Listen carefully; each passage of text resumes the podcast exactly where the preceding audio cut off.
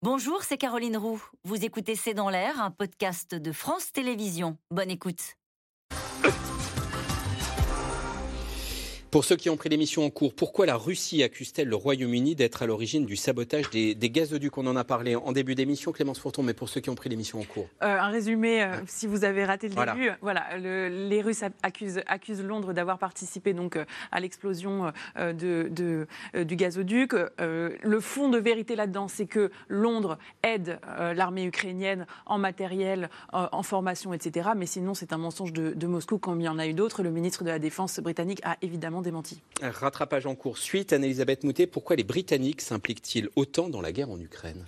Pour plusieurs raisons, y compris les raisons que les Britanniques se souviennent de Churchill euh, menant l'Angleterre seule contre tout le continent euh, européen où il y avait des nazis. Ils savent reconnaître l'agresseur et l'agressé. Donc il y a vraiment il y a, il y a, des raisons idéalistes. Et puis euh, il y a aussi le fait que quand l'Ukraine a été attaquée en 2014 par la Russie, les, les, Russes ont fait des progrès et leurs alliés locaux ont fait des progrès dans le Donbass parce que l'armée ukrainienne était relativement inefficace, qu'elle avait des matériels soviétiques et qu'ils se sont avoir et qui se sont dit plus jamais ça et qu'ils ont, à marche forcée, recréé entièrement avec beaucoup d'aides britanniques, notamment. Ils ont recréé une armée, ils ont acheté des armes différentes, ils en ont construit eux-mêmes.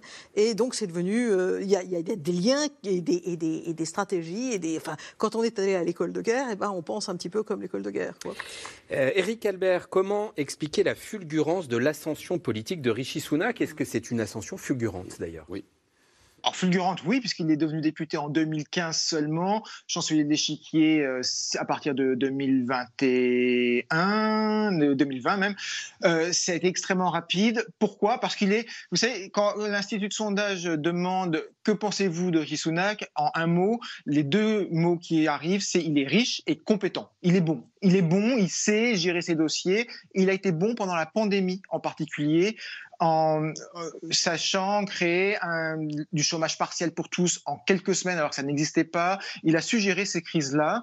Donc il est plutôt bon face à la crise euh, maintenant et, et, il sait bien parler. la question c'est est-ce qu'il sait avoir le charisme suffisant pour remporter les élections. Vu l'état des sondages actuellement, ça va être compliqué. Est-ce que sa fortune, question suivante, Anthony Bélanger, peut être un handicap pour son mandat de Premier ministre? Anne-Elisabeth Moutet nous a dit que la fortune, elle, est arrivée au fil de la vie. Mm. Est-ce que ça peut être un handicap? Ça n'est jamais vraiment un problème en Grande-Bretagne. C'est-à-dire, c'est vraiment, c'est pas du tout, ils voient pas du tout les problèmes de, revenus ou de fortune. Enfin, je sais pas de revenus là, c'est une fortune. C'est-à-dire des revenus, des revenus, de revenus. Mais euh, c'est ça, c'est ça être riche. Mais euh, mais ça ne pose pas du tout le même problème qu'en France.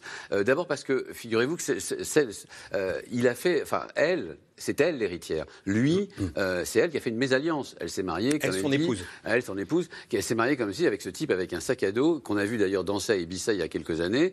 Euh, et il fallait faire. elle a fait ce pari-là alors qu'elle était déjà elle multimillionnaire.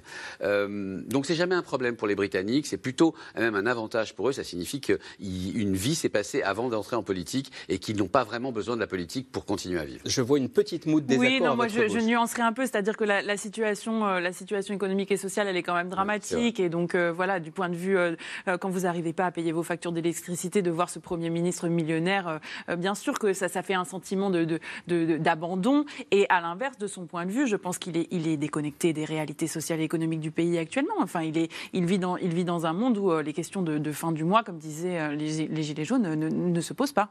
Juste rapidement, euh, ça peut lui porter préjudice. Le, le, le, premier euh, question au Premier ministre mercredi dernier euh, de Rishi Sunak face à Keir Starmer, qui est parti travailliste, euh, Keir Starmer pose la question, disons, rendez-vous compte qu'une infirmière en Grande-Bretagne devrait travailler 20 000 ans pour gagner la fortune que vous, vous avez. Mhm. Donc des gens enfoncent un peu le clou pour dire, voilà, vous êtes riche, vous n'êtes pas du tout au courant des besoins des gens qui n'ont pas d'argent, qui n'arrivent pas à joindre les deux bouts. Bon, on va voir comment il, peut, il peut gérer ce problème. Est-ce qu'il était en faveur du Brexit? Et j'ajouterai à cette question téléspectateur, Anne-Elisabeth Moutet, aujourd'hui, au Parti conservateur comme en Grande-Bretagne, est-ce qu'il est question de revenir sur le Brexit ou absolument pas? Non, ne serait-ce que parce que ça, ça, on a déjà suffisamment vu de division dans le pays et en rajouter, mhm. alors, alors, que ça s'est passé il y a six ans.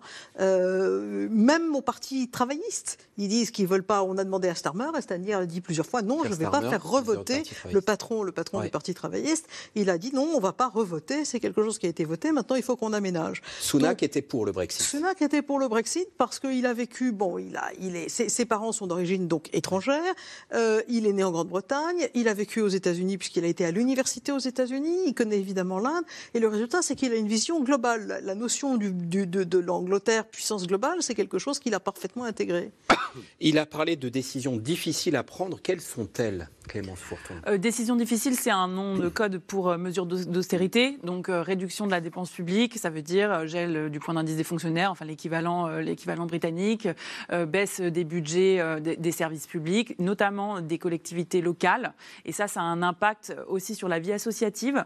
Et ça, a des effets, des doubles effets négatifs, c'est-à-dire que par exemple, on parlait tout à l'heure des banques alimentaires, elles sont en partie financées par des, des subventions publiques. si les collectivités locales on voit leur budget réduit, elles seront euh, encore moins à même de soutenir la population qui souffre. On a, tout petit mot, on approche de la fin de l'émission et j'aimerais bien passer une dernière question. On parlait du taux de pauvreté tout à l'heure. Effectivement, la, France a un taux de pauvreté supérieur à la Grande-Bretagne, c'est du 12 à 15 sauf qu'en Grande-Bretagne, les très pauvres sont très très pauvres. C'est-à-dire qu'il n'y a pas du tout de nivellement par le haut, il y a bien un nivellement par le bas. Gardez la parole. Y aura-t-il bientôt des référendums pour l'indépendance dans certaines nations constitutives du Royaume-Uni? Ah, c'est sûr que l'Écosse en, rêve, d'autant plus qu'elle a l'impression d'être le dindon de la farce au moment du Brexit, puisqu'on avait promis une chose et qu'on avait obtenu elle a obtenu autre chose, et que, en fait, il y a même une majorité en ce moment, enfin, c'est toujours pareil, on n'a pas encore fait le, débat, mais c'est vrai que le, Brexit est un véritable recette de désunion du Royaume-Uni. Donc, Écosse à venir, même si on n'a pas de date encore. Et, Irlande du Nord. Merci à tous les cinq d'avoir participé à cette émission.